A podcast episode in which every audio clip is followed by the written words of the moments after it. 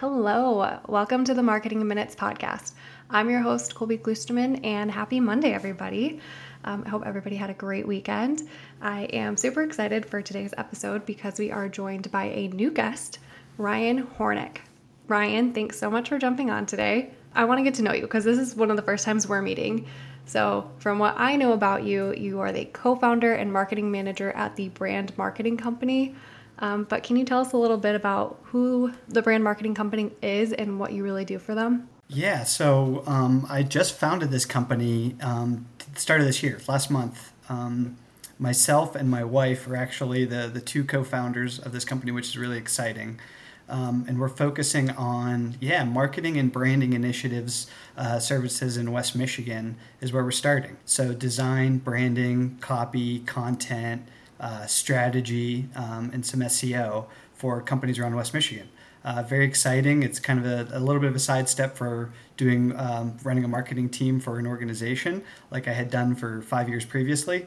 But it's it's very very exciting and kind of a learning something new a step in a different direction. So um, that's where we are and excited about it. So, outside of work, I'm sure starting a new company takes up a lot of your time. But outside of that, what do you like to do for fun? What do you get into on the weekends? Yeah, so I am married with two little kids. I have a three year old about to be four and a one year old about to be two. So, that is my fun um, all the time.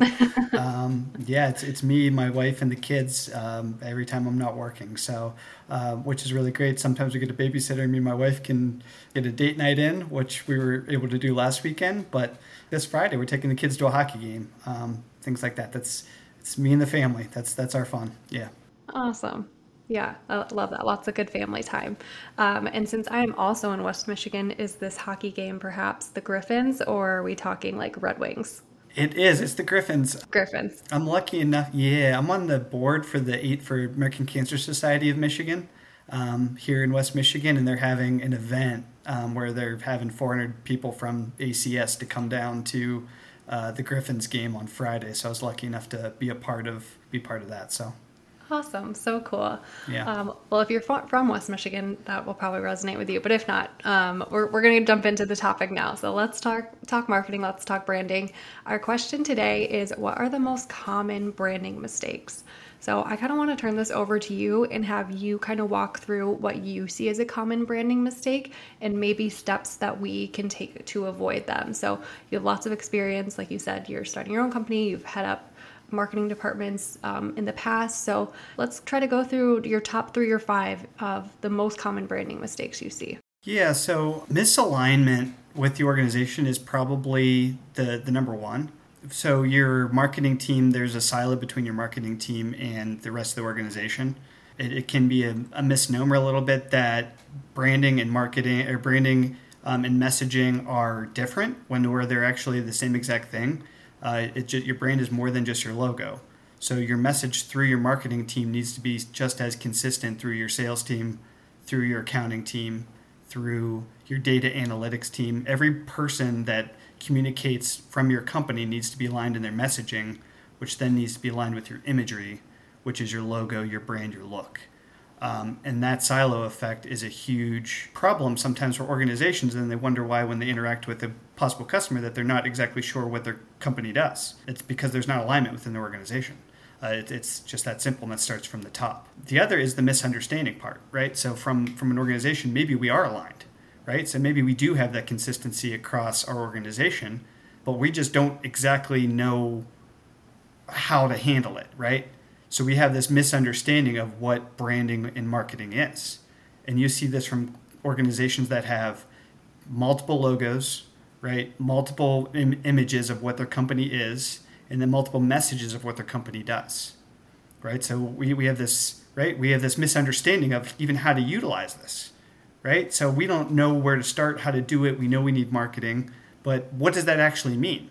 We think when we're doing something different, we have a new event, we have a new product, we need a new logo immediately, right? But then how does that fit into the rest of our branding and our messaging? Well, we don't know, right? So then all of a sudden we're inconsistent, we're all over the place, and it's kind of going back to the first point I made, right? So it's just that that's just a, a basic, like the baseline, right? And you, you see that from, right, from brand guidelines, right? So you see this with companies that have multiple locations, things like that, where we don't we can't get our brand consistent across locations. Right? That's just the basic misunderstanding of even how to handle it. Right? So, looking at that and like what are recommendations you have? I know that's probably a huge problem and quite the process to get teams aligned, but like what where is a good place to start or maybe it's just a mindset shift what would you say to brands that are experiencing that misalignment and misunderstanding? Yeah, so that well, well the misalignment starts with that that starts with unity from the leadership. So that that needs to be however large your organization is, whether it's 10, 100,000, your senior leadership needs to have uh, sit down and get aligned from a communication standpoint, and then that needs to go down through. So we need to we need to one we need to value what marketing and branding and messaging is as an organization. And then we need to understand the impact that's going to have across all channels. So, and what I'm what I'm saying is, you need to get a marketing voice at some way, shape, or form at the top end of that organization and communicate how important that is. The misunderstanding part just comes down to the baseline, right? And that's just as something as simple as the brand guide, mm-hmm. right? Maybe we just don't have a brand guide. Maybe that's maybe that's it. Maybe that's just a simple fix. So we, we want to be consistent. We don't know how to be because we don't have our rule book, right? I always call the brand guide the rule book because we don't know what's had that baseline to fall back on to say what is right and what is wrong and then have the discipline to we can't step out of those boundaries right there is room to maneuver but you can't step out of the boundaries that we set when we built that brand guide or else that's where that inconsistency happens and that that affects the end user that can affect your sales team, mm-hmm. right? Because the, the, the, people that they're communicating to, you can't make a sale because what they're understanding from your organization doesn't align for what is actually happening, right? It, it affects throughout the organization.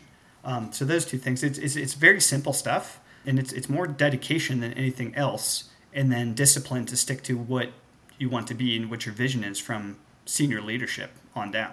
Yeah, absolutely. I mean, from I, am obviously more in a marketing seat opposed to like a design, a brand, that kind of seat. But I mean, I know when a brand has a like concise, a usable brand guideline, it makes all the difference when I'm helping with something like social or I'm doing email marketing for them.